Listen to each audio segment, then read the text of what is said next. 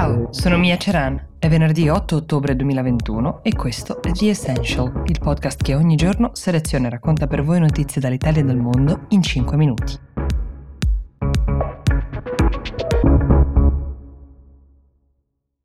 Una puntata di aggiornamento quella di oggi su due temi di cui abbiamo parlato abbondantemente qui su The Ascension e sui quali volevo appunto darvi gli aggiornamenti. Il primo sono le elezioni in Germania e l'altro è la legge sull'aborto in Texas. Come sapete ci teniamo molto a seguire le notizie nel loro sviluppo, ci sembra un modo più completo di lavorare, quindi eccoci qui oggi a ripartire da dove eravamo rimasti. Germania. Siamo rimasti ai negoziati post-elettorali, c'erano i socialdemocratici di Olaf Scholz che vi ricorderete avevano ottenuto il 25,7%, si guardavano intorno, così come anche la CDU, il partito conservatore che fu di Angela Merkel e ora eh, guidato da Armin Laschet, e c'erano altri due partiti, entrambi cresciuti, ma ben più piccoli di quei due che vi ho citato in apertura, a cui guardare per immaginare una coalizione di governo. Da un lato i Verdi e dall'altro i liberal democratici, quelli dell'FDP. Il tentativo sul quale eh, la maggior parte degli analisti avrebbe scommesso era quello del della coalizione semaforo, cioè rosso, giallo, verde, rispettivamente socialdemocratici, liberali e verdi. Ed è quello che Scholz sta cercando di portare a casa in queste ore. Come vi avevo detto, le trattative in Germania possono anche impiegare mesi, non è detto che ci si riesca così in fretta, però vediamo quali sono i nodi che determineranno l'esito di queste trattative. Questa alleanza semaforo è già realtà nello stato della Renania-Palatinato, però una cosa è amministrare con profitto un territorio, un'altra è lavorare insieme e trovare degli accordi sui rispettivi programmi a livello federale. I verdi e liberali hanno visione diversa su molti temi, principalmente sulla strategia economica e su cosa fare per il clima, più che su cosa fare quando farlo, ma hanno in comune un fattore non da poco, il proprio elettorato. Entrambi i partiti sono stati scelti alle urne da persone giovani e residenti in grandi centri urbani con alto livello di istruzione. Entrambi sono uniti in termini di diritti umani, questioni di parità di genere, ma sulla politica economica hanno visioni completamente diverse. L'SPD di Olaf Scholz si trova a mediare tra queste differenze. Christian Lindler, che è il leader dei liberali, ha chiesto di essere, nel caso di coalizione, nominato ministro delle finanze, ruolo che Scholz occupava nel governo guidato dalla Merkel, ma litigherebbero già solo sul tema dell'innalzamento del salario minimo, che è un tema molto discusso in Germania. Scholz propone di alzarlo da 9,60 euro a 12 euro l'ora, mentre Lindner, da buon fautore delle regole del mercato, da liberale, sta dalla parte degli imprenditori e vorrebbe invece lasciare le cose come il mercato le pone. Per non parlare della politica economica più generale, perché Lindner sarebbe quello che abbiamo imparato a definire un falco in Europa, mentre Scholz ha un elettorato di centro-sinistra che si aspetta cose di sinistra, come ad esempio il tetto sul prezzo degli affitti, inutile dire da che parte stia il liberale su questo tema.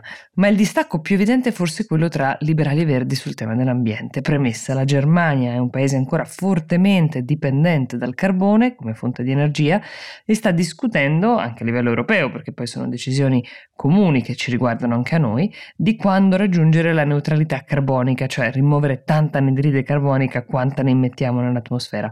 L'SPD propone il 2050 e i Verdi puntano al 2041, nove anni che però fanno una differenza enorme in termini di costi e di investimenti che andrebbero fatti per poter trovare fonti alternative. Dal lato opposto dello spettro, ancora una volta, troviamo l'FDP. Se questi tre partiti riusciranno effettivamente a conciliare le proprie stanze in nome di questa coalizione semaforo, si tratterà di un vero capolavoro di mediazione politica con risultati da valutare. Vi terremo aggiornati.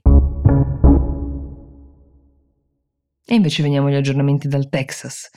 La legge estremamente restrittiva che vieta l'interruzione volontaria di gravidanza dopo sei settimane di gestazione nella quasi totalità dei casi, incluso lo stupro e l'incesto, e che era passata.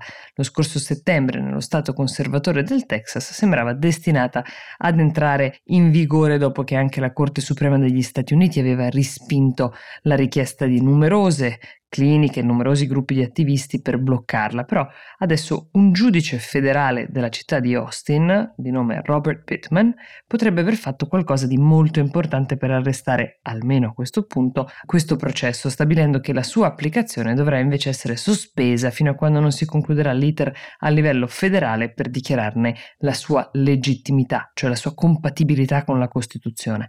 Si tratta, come è stato anche per la creazione di questo disegno di legge, di cavilli legali che vengono abilmente gestiti da esperti di diritto, molto difficili da spiegare per noi, non esperti, ma eh, è chiaro che dietro ci sono interessi enormi di gruppi di potere, ma soprattutto dei cittadini sulla cui pelle questa legge verrebbe applicata. Insomma, deve essere dimostrata la costituzionalità di una tale legge, tutt'altro che scontato, perché uno Stato possa arrogarsi il diritto di esprimerla in questa forma. Il Dipartimento di Giustizia degli Stati Uniti, il DOJ, come viene chiamato, aveva fatto causa al Texas dopo l'entrata in vigore della legge e chiesto ad un giudice federale di bloccarne temporaneamente l'applicazione, cosa che appunto quest'uomo Pittman ha fatto per ora. Oltre alla questione costituzionale, l'altro aspetto che fa discutere tantissimo è il fatto che la legge incoraggia a denunciare chiunque aiuti una donna ad abortire, chi le paga l'operazione, il medico che la fa, il tassista che la accompagna a farlo,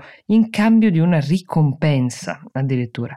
Ovviamente il Texas farà appello contro la decisione di Pittman, la Corte d'Appello federale a quel punto che esaminerà il caso è in realtà tra le corti federali più conservatrici di tutto il paese, qualora dovesse definire la legge costituzionale resta soltanto la Corte Suprema per uh, eventualmente bloccarla, però la Corte Suprema è attualmente composta da sei giudici di orientamento conservatore e tre di orientamento progressista, quindi è abbastanza chiaro come potrebbe andare. Anche su queste evoluzioni vi terremo aggiornati sempre qui su The Essential. Vi ricordo di mandarci i vostri suggerimenti per la puntata del sabato, che è la puntata confezionata da voi. Diteci di cosa vorreste sentir parlare. Eh, leggiamo tutti quanti i vostri messaggi e cerchiamo di rispondere a quanti più possibile.